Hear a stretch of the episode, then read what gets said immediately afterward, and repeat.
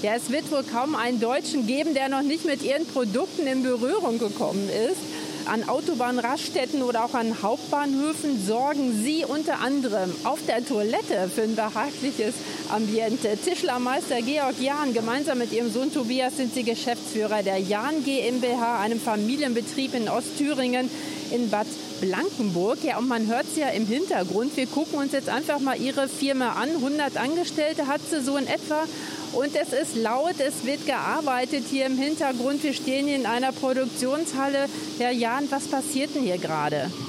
Ja, hier werden äh, sowohl die Sanitärtoiletten gefertigt, äh, sprich die Waschbecken, sprich alles, was ringsrum ist, die Anlagen, aber es werden auch ganz normale Möbel gefertigt, sprich Gastromöbel, alles Mögliche.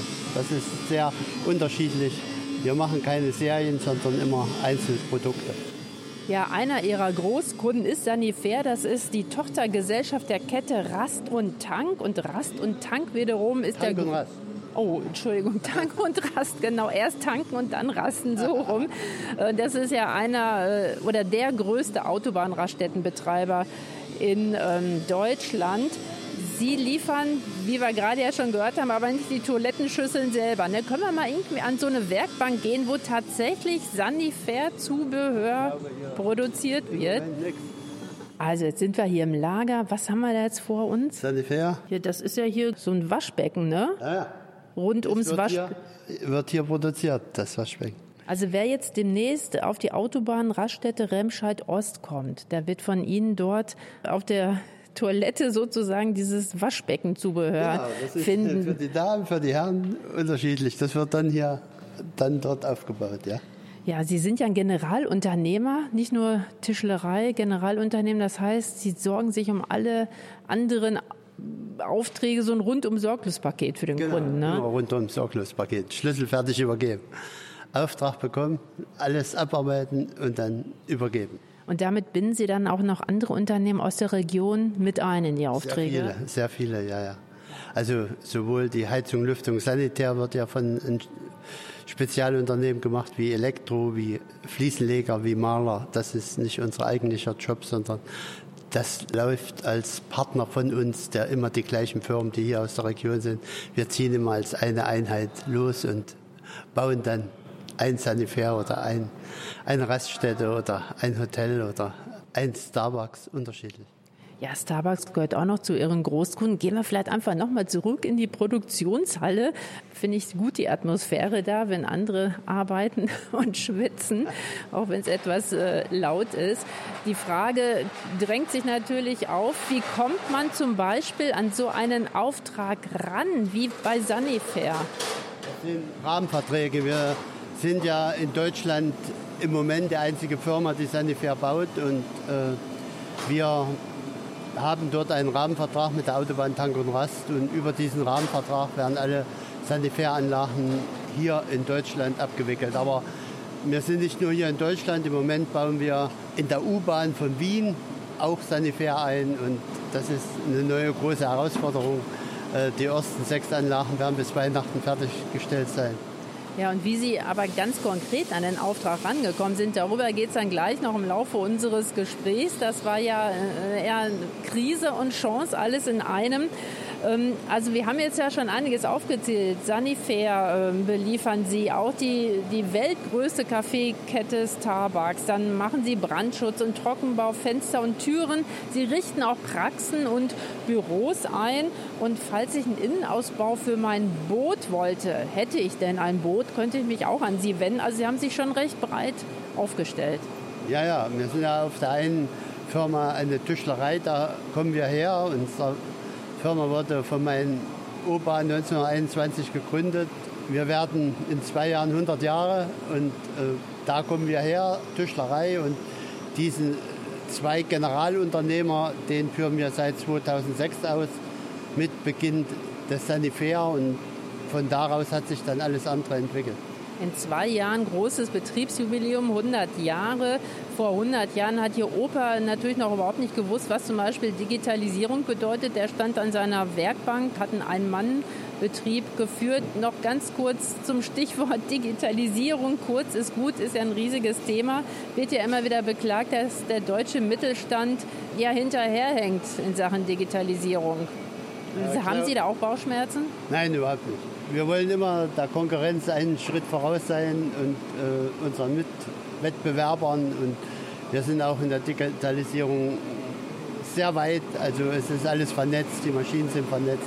Unsere Bauleiter können auf alles zugreifen, egal wo sie sind auf der Welt, was an aktuellen in der Firma geschieht, sprich auch auf, auf die gesamte Software der Firma. Und da sind wir schon sehr weit.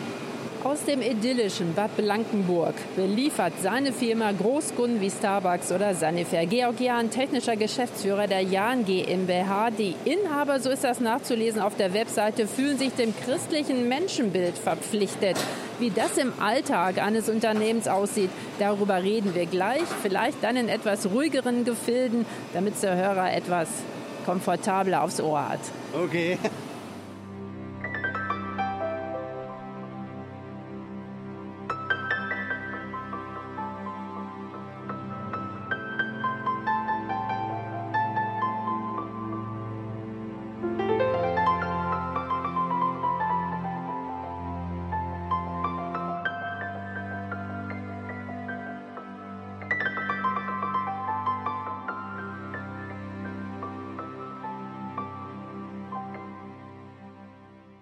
Wir fühlen uns dem christlichen Menschenbild verpflichtet und sind bestrebt, diesen Werten im betrieblichen Alltag zur Geltung zu verhelfen. So formulieren Sie Ihre Firmenphilosophie. Georg Jahn, gemeinsam mit Ihrem Sohn führen Sie in vierter Generation die Jahn GmbH in Bad Blankenburg. Ursprünglich eine kleine Tischlerei, heute ein Unternehmen mit 100 Angestellten.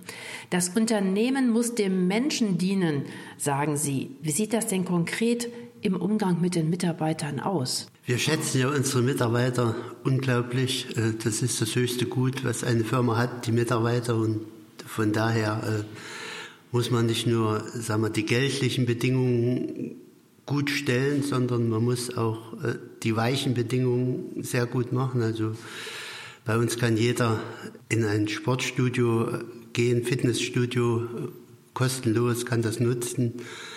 Oder wir versuchen auch mit den Arbeitszeiten, wir haben sehr viel auf Montage zu tun in Deutschland, versuchen wir dann immer, dass wirklich dreimal auswärts schlafen, viermal zu Hause schlafen, dass er natürlich auch das Familienleben leben kann. Da ist es so, dass wir Montag früh um fünf starten und Donnerstagabend in der Regel, das ist immer die Regel, äh, zurück sind. Wenn mal sehr viel Arbeit ist, ist es natürlich auch mal länger, aber in der Regel ist das so und da versuchen wir immer wieder auf unsere Mitarbeiter einzugehen. Unsere Tür im Büro ist nie verschlossen. Jeder, ob es der Lehrling oder die Putzfrau oder auch der Meister ist, kann jederzeit ohne Anmeldung reinstürmen in unser Büro und gerade sein aktuelles Problem darlegen. Da haben wir immer ein Ohr und ich denke, äh, wir sind eine große Familie und das merkt man auch, weil wenn die Mitarbeiter nicht die Leistung im Betrieb auf der Baustelle bringen, dann steht der ganze Betrieb dumm da. Ja, also dass die Tür offen steht, habe ich gerade auch erlebt. Ich wollte anklopfen, aber nee, die Tür stand schon offen und man konnte einfach durchgehen. Ja, Sie haben gesagt, neben dem Lohn müssen auch die anderen Faktoren stimmen. Ich frage jetzt trotzdem nochmal auch in Sachen Lohn. Haben Sie denn auch schon vor der Einführung des Mindestlohnes etwa so viel Ihren Arbeitern auch bezahlt, wie Sie heute per Mindestlohn kriegen? Ja, ja, ja, ja, das war schon immer äh, gang und gäbe. Das hat uns überhaupt nicht berührt, Mindestlohn. Kein Thema bei uns. Wir sind weit, weit drüber. Gibt es denn auch einen Betriebsrat bei Ihnen, so als Anwalt der nein, Belegschaft? Nein, nein, überhaupt nicht. Überhaupt nicht. Ich habe alleine angefangen 1990 und habe die Firma entwickelt. Dann ist mein Sohn dazugestoßen 2007. Wir haben die Firma nochmal deutlich weiterentwickelt. Wir sind Ansprechpartner. Wir versuchen wirklich das Optimale für jeden einzelnen Mitarbeiter und wüsste nicht, für was man den braucht. Wir sind wie eine Familie, sagen Sie, aber auch in besten Familien knallt es ja manchmal. Wie gehen Sie denn jetzt um damit Differenzen zwischen Chef und Mitarbeiter? Ja, man muss den Mitarbeitern in ruhigen, in sachlichen Art schon mal sagen, was äh, falsch läuft oder äh, dass man mit bestimmten Leistungen nicht zufrieden ist, aber äh, viele Entscheidungen treffen wir einfach auch in Teamwork. Es gibt Absprachen für in der nächsten Ebene, der Projektleiter, der Bauleiter, der Meister und äh, dann entscheiden wir, wie es weitergeht. Und Sie haben das Konzept der flachen Hierarchien. Funktioniert das im Alltag tatsächlich? Das funktioniert fantastisch. Es muss sich eben jeder dazugehörig fühlen und das ist eben dann sehr, sehr wichtig für so eine Firma, die im Wettstreit mit anderen Firmen in Deutschland steht. Als wir gerade in der Produktionshalle waren, konnte man durchs Fenster gucken und da sah man schon die nächste Baustelle. Zum fünften Mal bauen sie aus, eine neue Produktionshalle entsteht, hauptsächlich mit Robotern offensichtlich, sagten sie mir noch so auf dem Flur, weil man ja keine Fachkräfte mehr findet. Lehrlinge, finden Sie die hier noch in, in Ostthüringen? Wie viel haben Sie derzeit angestellt? Also wir haben für in jedem Jahr zwei Lehrlinge, also insgesamt sechs. Und da muss man sagen, durch äh, sagen wir, unseren guten Ruf, wir sind auch schon ausgezeichnet worden als bester Lehrlingsbetrieb, mehrfach, da haben wir überhaupt keine Probleme. Also wir haben wirklich da ein sehr hohes Auswahlverfahren. Wir hatten in diesem Jahr, wie gesagt, 16 Bewerbungen und das waren mindestens acht, neun, die richtig gut waren und ja, die müssen dann auch eine Woche Praktikum machen, wo unser Lehrmeister praktisch dann die Fertigkeiten auch abverlangt. Die Zeugnisse sind ein Kriterium. Und ja, dann werden die zwei ausgebildet. Also überhaupt nicht. Also da sind wir sehr, sehr, sehr gut aufgestellt. Wenn man durch die Produktionshalle geht, sieht man, da sind ja, ja riesige äh, Werkbänke, aber auch digitalisierte. Lernt man überhaupt noch bei Ihnen den ganz normalen Beruf eines Tischlers oder welche Gewerke bilden Sie denn ansonsten noch aus? Wir bilden nur Tischler und Bürokauf, Männer oder Frauen aus oder Tischlerinnen. Wir haben also auch äh, in diesem Jahr eine auszubildende junge Dame und auch das ist sehr schön und äh, sie hat jetzt schon analysiert, dass auf alle Fälle auch erstmal weiter bei uns arbeitet und sie hat super Fähigkeiten und super Einsatz, super Engagement und einfach schön. Also Sie kennen jeden Ihrer 100 Mitarbeiter? Ja, auf alle Fälle. Jeden. Auch jeden mit Namen. Tatsächlich. Und noch Fachkräftemangel, ist der angekommen? Trotz alledem bei Ihnen, trotz guten Rufs? Ja, Fachkräftemangel ist natürlich auch bei uns ein Thema. Trotz aller guten Vorsätze, die wir haben, ist natürlich Montage auch mit dreimal Übernachten für jede Familie nicht unbedingt das Positivste. Und äh, wer vielleicht Eltern zu Hause hat oder muss die pflegen oder sonst kann nicht auf Montage, äh, da ist es schon manchmal schwierig, die Leute zu finden und da muss man sagen, da sind wir auch äh, sehr froh, dass wir da uns an bestimmten Stellen äh, auch Rückgriffe bei Arbeitern aus, aus Osteuropa holen. Also wir haben welche angestellt aus Osteuropa. Wir haben auch jetzt äh, wunderbar, ihr habt ihn vielleicht gesehen, der hat gerade an der Decke was rumgeschraubt, einer aus Syrien, der jetzt äh, bei uns arbeitet, der ein Flüchtling ist. Wir suchen auf allen Gebieten, die man irgendwo abgrasen kann. Er fühlt sich als Unternehmer dem christlichen Menschenbild verpflichtet. Was das gegenüber den Kunden heißt, darüber reden wir gleich.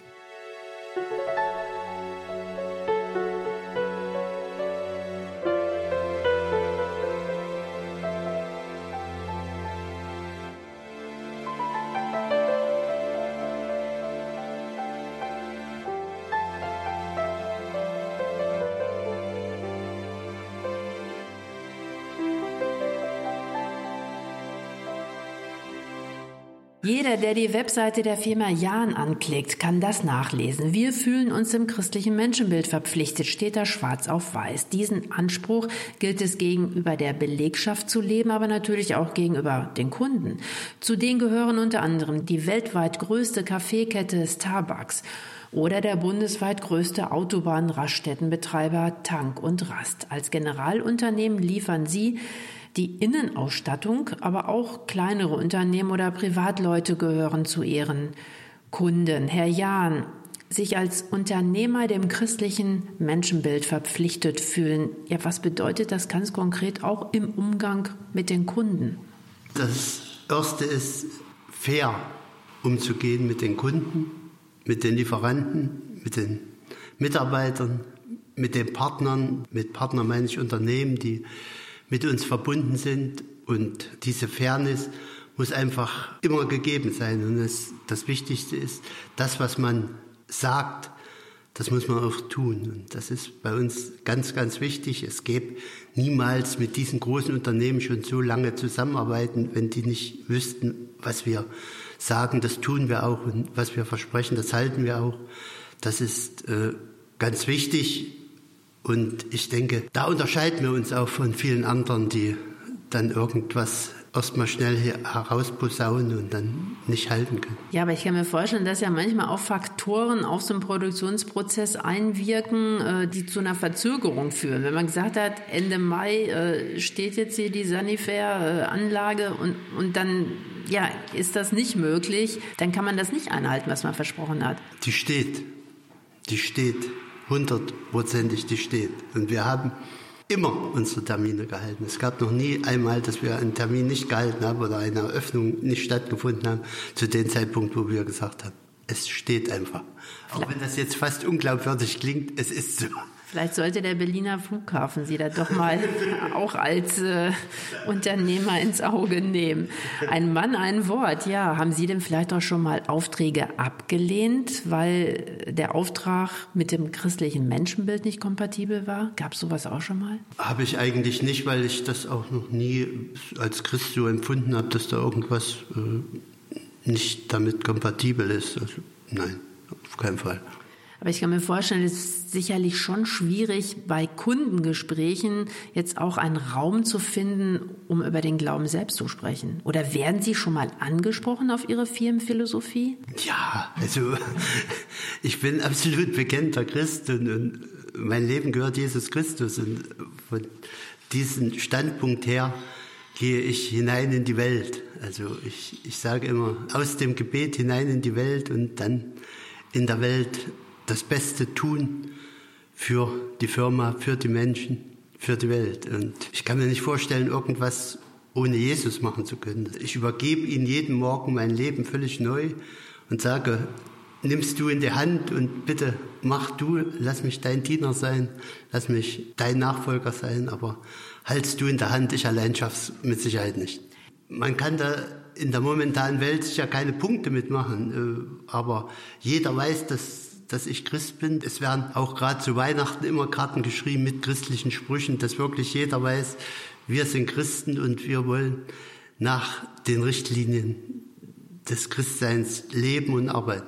Es ist ja nichts Schlimmeres, äh, wenn dies schon alle wissen, weil ich es den allen sag, dass man dann anders lebt. Das ist ja dann, das ist ja das Schlimmste äh, an Christen, die so tun, als wären sie Christen und trotzdem dann nicht danach leben. Also man kann Sonntag in die Kirche gehen, Halleluja rufen und am Montag kommt man in die Firma mit runterhängendem Gesicht und macht die Mitarbeiter zur Sau. Was, was hat das mit Christsein zu tun? Das hat nichts mit Christsein zu tun. In diesem Konferenzraum, in dem wir sitzen, hängt eine Uhr an der Wand und auf dieser Uhr steht, ich habe Zeit für dich, Gott. Wo ist die, diese Zeit in diesem anstrengenden Unternehmeralltag? Wo nehmen Sie sich die her? Muss wirklich früh, und das tue ich immer mit meiner Frau zusammen, dass man erstmal ins Gebet geht. Der eine macht das früh, der andere macht das abends. Wir machen das eben früh und bitten eben auch Gott und Jesus darum, dass er uns die Kraft dazu schenkt, dass man ihn im Stress des Alltags auch nicht vergisst und dass man selbst immer kleiner wird und ihn immer größer macht. Und gerade an diesen Gedanken muss man sich dann auch den ganzen Tag gewöhnen, dass man das auch lebt. Und man muss eben auch merken, dass Gott für eine Zeit hat. Und man selber muss sich eben dann auch Zeit für seine Mitmenschen nehmen. Die Liebe und die Kraft und die Hoffnung, die ein Gott schenkt, die sollte man weitergeben an den Nächsten, der an, an den Tag begegnet. Ja, Sie sagen auch, Jesus ist der, der meine Firma bestimmt. Sie haben das ja gerade schon so ein bisschen erklärt. Sie sprechen jeden Morgen mit Jesus, übergeben ihm ihr Leben neu. Hat Jesus Ihnen auch schon mal einen Strich durch die Rechnung gemacht, äh, dass ein Plan dann tatsächlich anders verlief, ein Tag, als Sie es eigentlich geplant hatten? Na klar, na klar. Oft genug. Wir haben ja hier noch nicht das Himmelreich oder die Ewigkeit. Wir haben hier diese Welt, in der wir leben und dass nicht alles hundertprozentig rund läuft, das ganz normal in meinen Augen. Und ich, ich liebe auch die Tiefen, die Jesus mir in mein Leben schon geschenkt hat und die er mir immer wieder neu schenkt, weil dadurch, dass ich schon oft in Tälern war, weiß ich natürlich auch an anderen Stellen die Schönheit des Ausblicks zu schätzen, wenn man oben steht. Sie lieben die Täler, die Gott Ihnen auch in Ihr Leben gibt. Ja, das ist eine steile Aussage. Georg Jahn, Unternehmer aus Bad Blankenburg. Eigentlich war es Ihnen auch nicht in die Wiege gelegt, dass Sie einmal ein Unternehmen mit 100 Angestellten führen. Sie wollten eigentlich was ganz anderes machen. Da haben Ihnen aber die Machthaber der DDR einen Strich durch die Rechnung gezogen. Darum geht's gleich.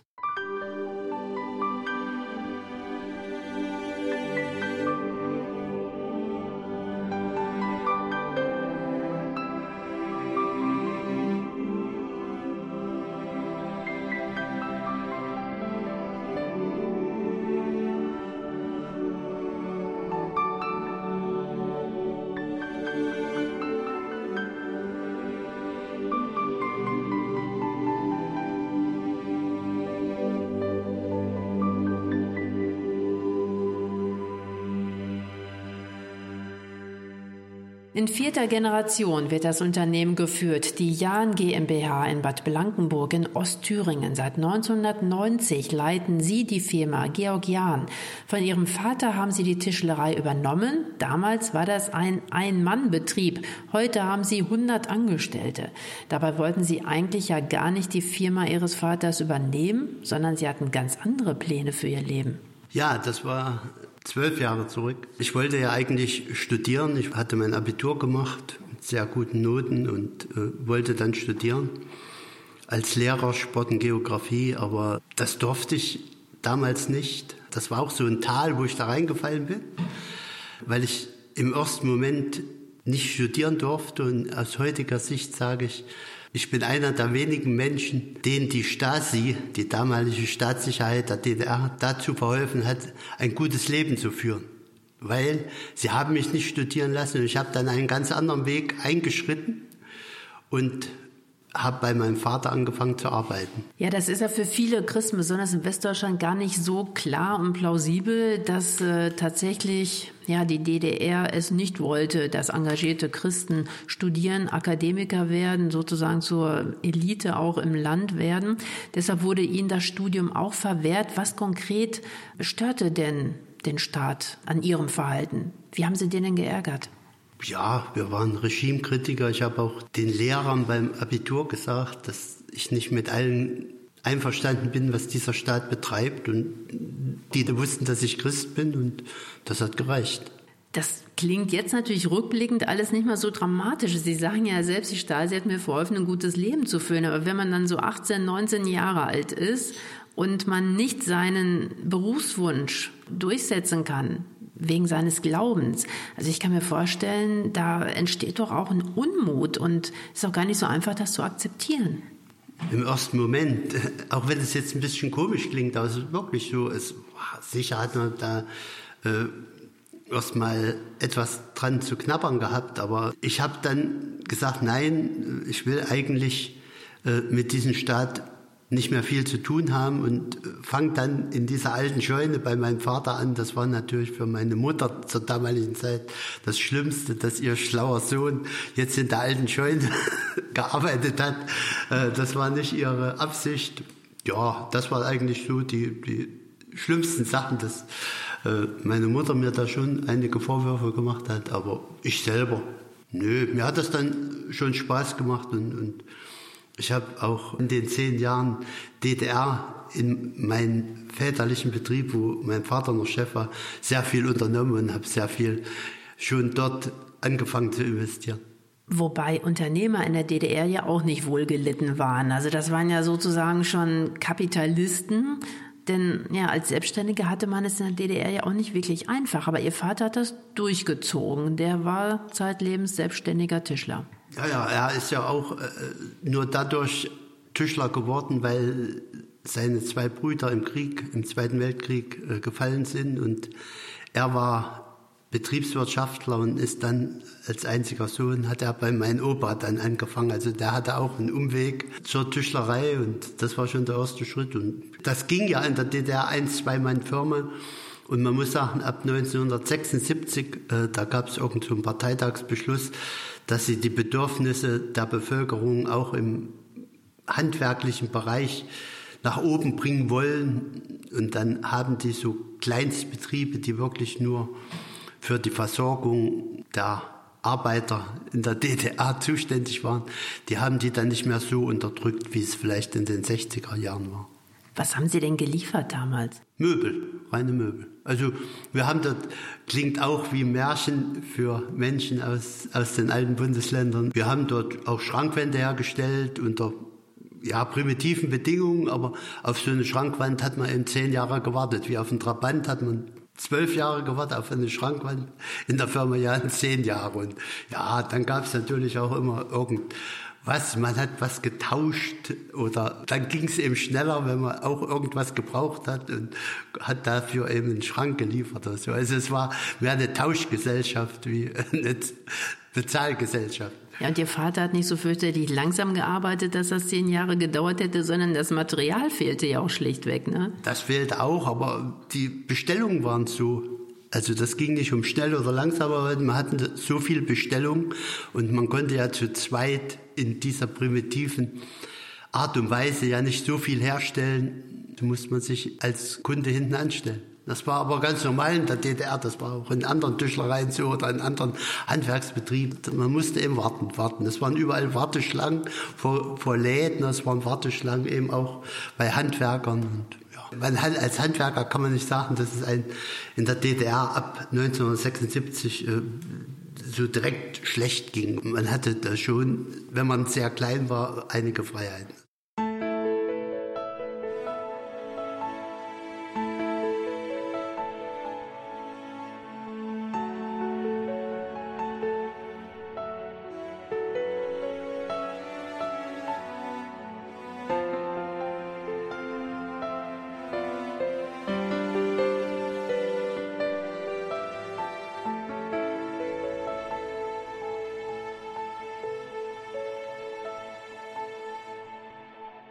Aus einer Ein-Mann-Tischlerei hat er ein Unternehmen gemacht, das Tabaks und den größten Autobahnraststättenbetreiber Deutschlands als Generalunternehmen beliefert. Georg Jahn aus Bad Blankenburg in Thüringen.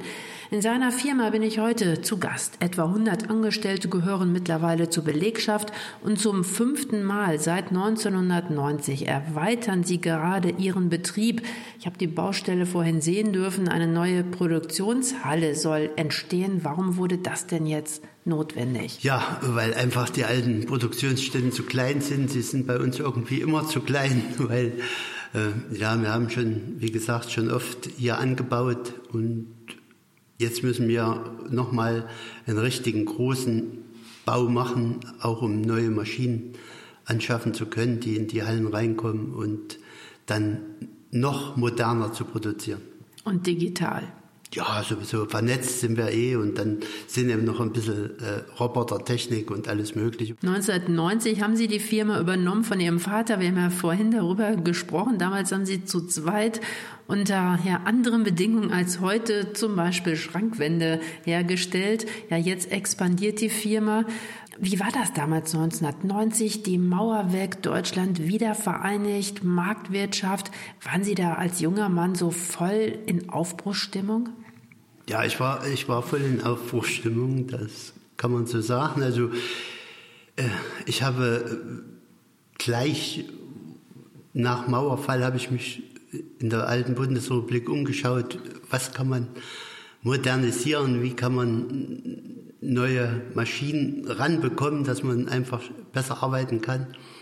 Das hat auch alles ganz gut funktioniert, aber ich habe auf der auf der anderen Seite war meine Aufbruchstimmung eigentlich mehr die Freude darüber, dass wir jetzt im Vereintes Deutschland äh, waren. Das war ja sehr wichtig für mich und ich habe auch hier in Bad Blankenburg praktisch im Oktober 89 die ganzen Friedensgebete gemacht. Ich habe runden Tisch gemacht. Ich habe ja äh, unter unter gefährlichen Bedingungen gerade die ersten die ersten Reden in der Kirche halten dürfen. Und ja, meine Frau hatte, ist Lehrerin und wir hatten gemeinsam damals zwei kleine Kinder. Und ja, da war schon viel Angst dabei, gerade bei meiner Frau, die dann zu Hause geblieben ist und auf die Kinder aufgepasst hat und die Stasi dann irgendwelche Klingelstürme am Haus gemacht hat und äh, im Nachhinein weiß ich, dass es auch schon ein Arrestzimmer für mich gab, wenn das andersrum gekommen wäre und es weiß ja jeder, es stand auf der Kippe damals in Leipzig bei der großen Demo.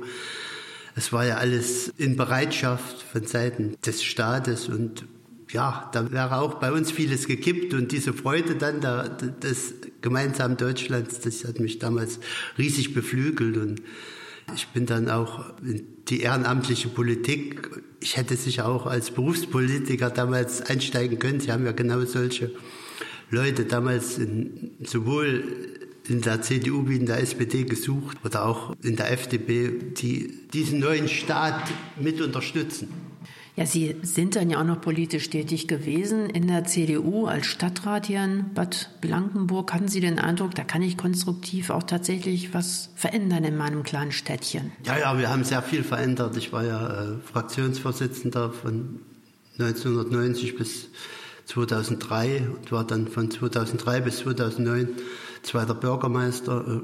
Äh, da haben wir bis 2006 schon sehr, sehr viel verändert. Wir haben die Stadthalle gebaut, wir haben Straßen gebaut. Wir haben, da war Aufbruchstimmung und da konnte man auch noch was bewirken. Heute ist das alles deutlich schwieriger und ich habe mich dann auch 2009 nicht wieder aufstellen lassen für den neuen Stadtrat, weil einfach durch die Firma so viel Arbeit war, dass ich gesagt habe, jetzt habe ich die Grundlagen gelegt. Ich habe 19 Jahre in der Politik gearbeitet und jetzt ist es auch gut.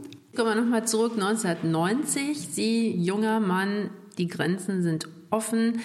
Sie übernehmen den Betrieb Ihres Vaters. Was war denn damals betriebswirtschaftlich Ihr Ziel? Hatten Sie da schon diese Vision, ich will hier mal äh, ein riesiges Gelände mit, äh, ich weiß nicht, wie vielen Produktionshallen haben, 100 über, Angestellte? Über, über, über.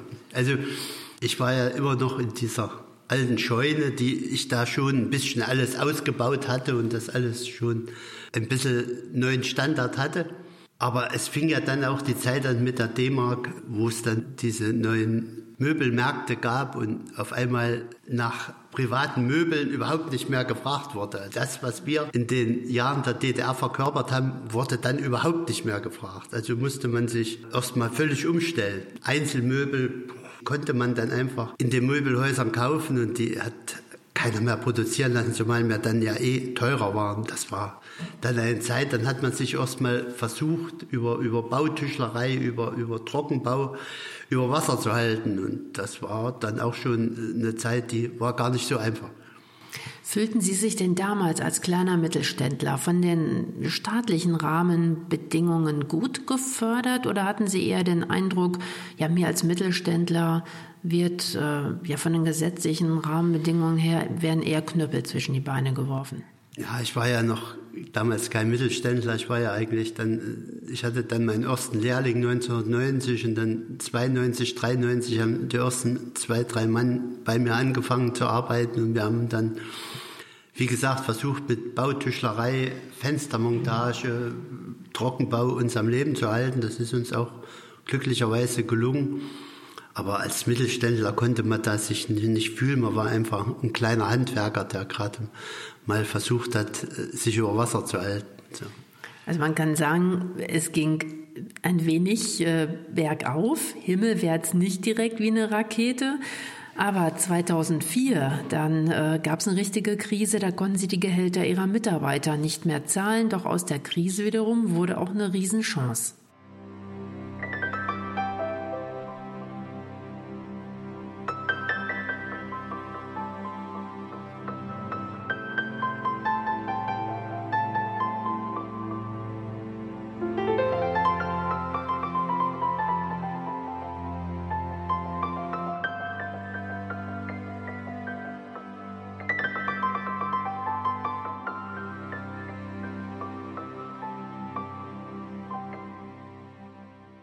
Eigentlich wollte er gar kein Unternehmer werden, sondern Lehrer. Doch die DDR machte ihm als engagierten Christen einen Strich durch die Rechnung und verweigerte ihm die Hochschulausbildung. Georg Jahn gemeinsam mit seinem Sohn ist er Geschäftsführer der Jahn GmbH im thüringischen Bad Blankenburg. Nach der Wende, Herr Jahn, geht es langsam aufwärts mit der Tischlerei.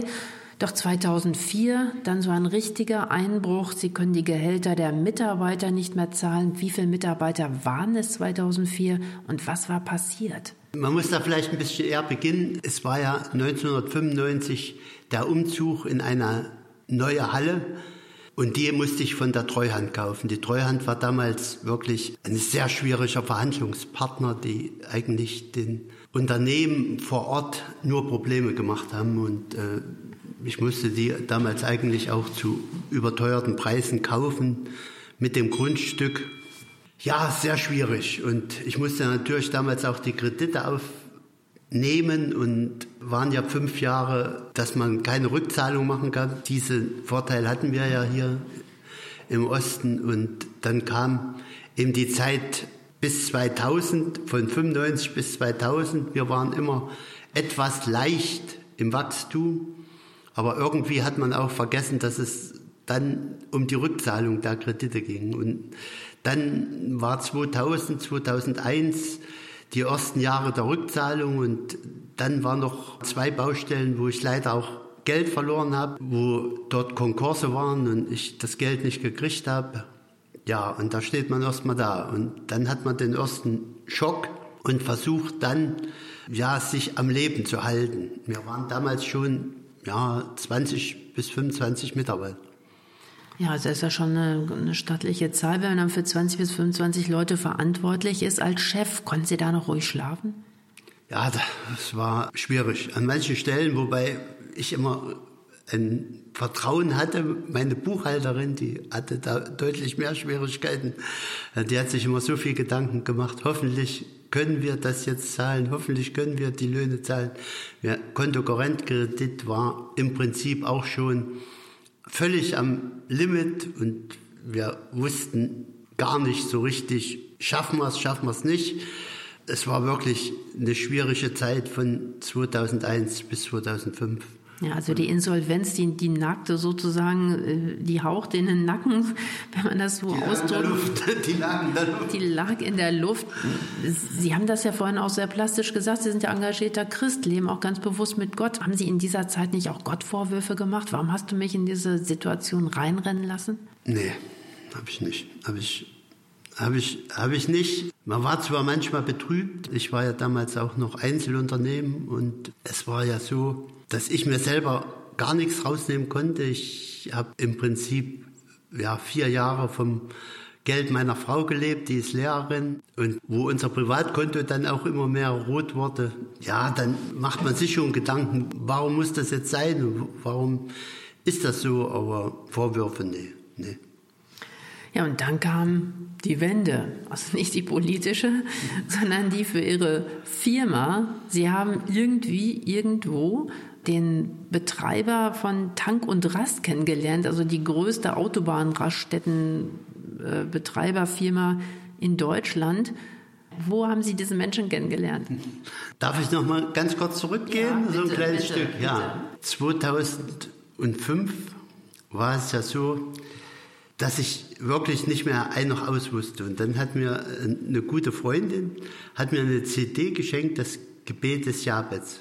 Ich weiß nicht, ob ihr das kennt. Ja, erweitere meine Grenzen. Ne? Gott segne mich, erweitere mein Gebiet, stehe mir bei und halte Unglück und Schmerz von mir fern.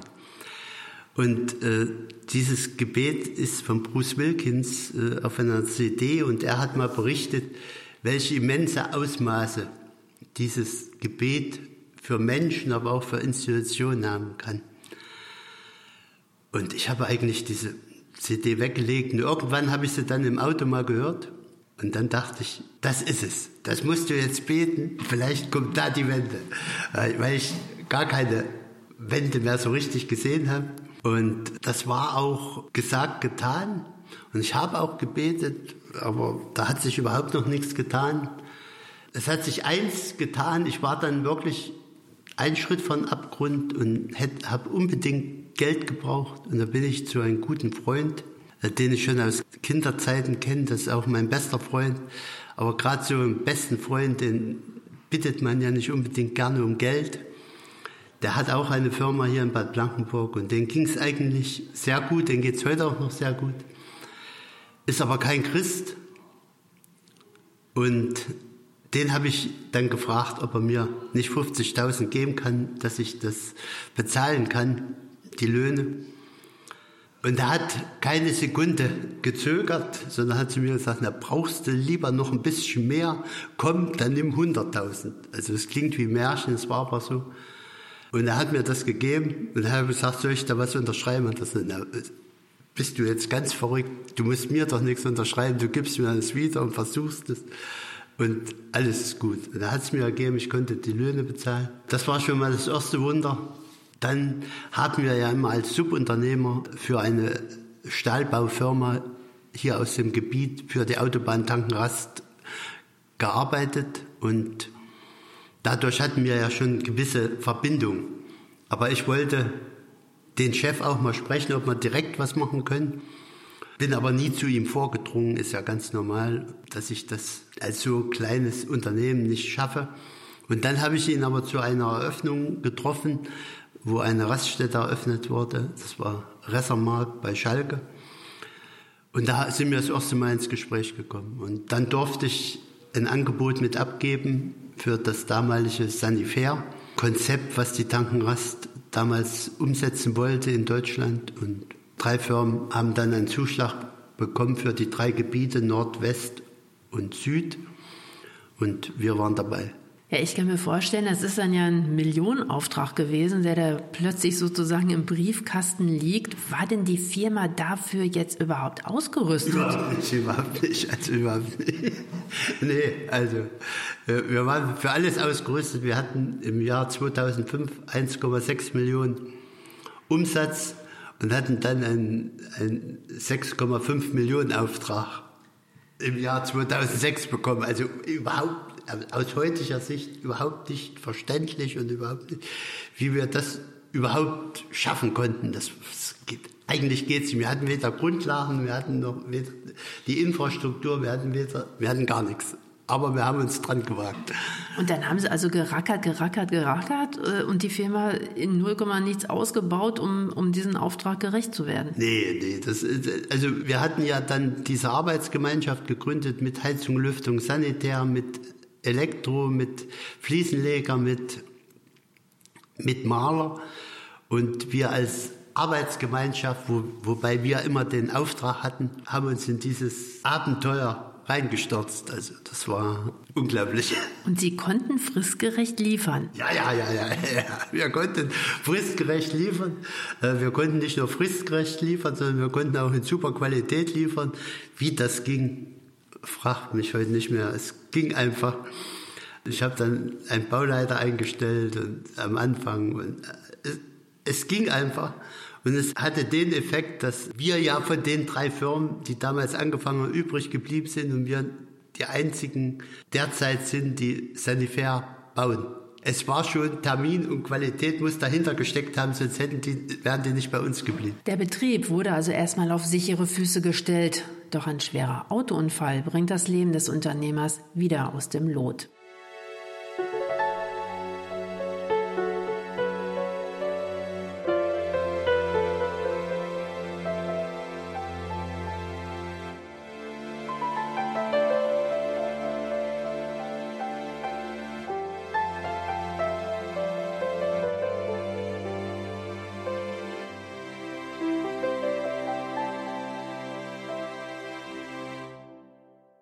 Mit 270 Stundenkilometern waren Sie unterwegs, Herr Jahn. Ja, dass Sie lachen, das ist ganz schön schnell, wie ich finde. Und dann platzte auch noch ein Reifen. 2016 war das. 80 Meter weit ist offenbar Ihr Pkw geflogen nach Polizeibericht. Welche Erinnerung haben Sie an den Unfall? Oder ist da nur ein schwarzes Loch? Es war ja eine Nachtfahrt auf der A73. Es war auch weit und breit kein Auto in Sicht von Schweinfurt hoch Richtung Erfurt.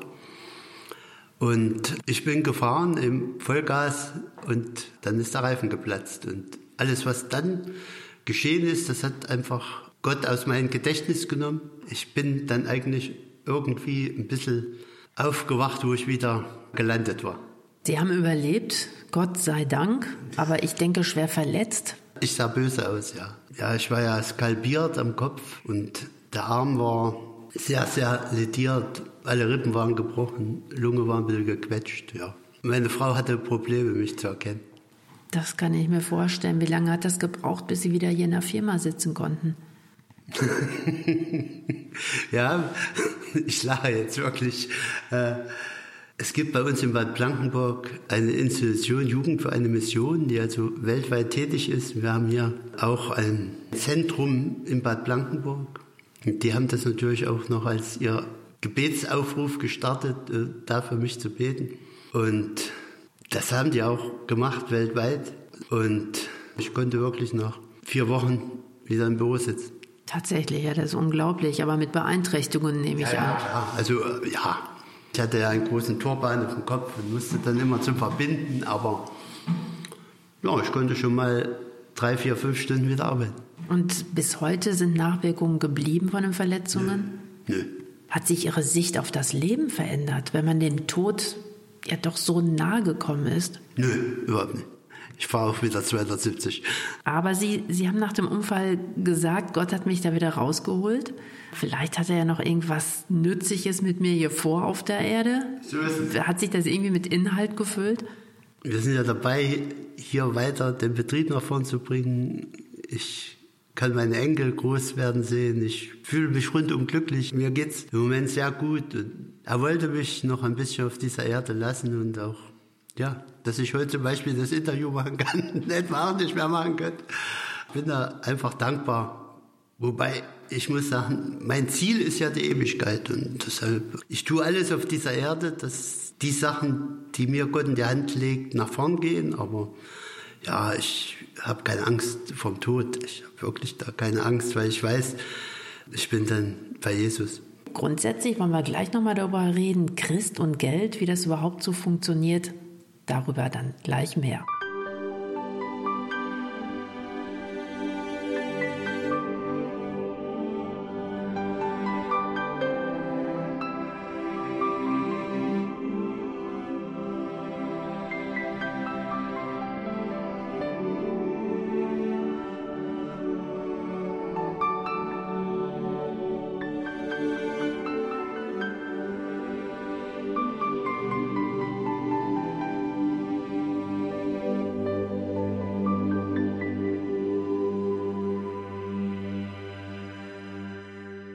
Ihre Firma, die Jan GmbH, macht einen Umsatz von mehreren Millionen Euro im Jahr. Haben Sie da eigentlich auch mit Neid zu tun hier im Umfeld? Sie sind ja hier groß geworden in Bad Blankenburg. Das ist eine Kleinstadt, da kennt man sich. Die wissen, der hat früher mit seinem Vater in der Scheune Schrankwände gebaut und jetzt ist das ja ein Unternehmer mit mehreren Millionen Umsatz. Kommt da hier und da Neid? So direkt wird es an mich nicht herangetragen. Neid, sicher gibt es Neider. Wie gesagt, wir machen knapp 23 Millionen Umsatz, haben wir das letzte Jahr gemacht. Und das ist schon eine erhebliche Zahl. Aber ja, wir unterstützen auch vieles hier im Ort. Zum Beispiel? Zum Beispiel an erster Stelle ist die Unterstützung für einen Handballverein. Natürlich auch die Kirchgemeinde. Wir sanieren ja auch gerade unsere Kirche. Äh, mein Sohn ist auch der Finanzchef im Kirchbauverein.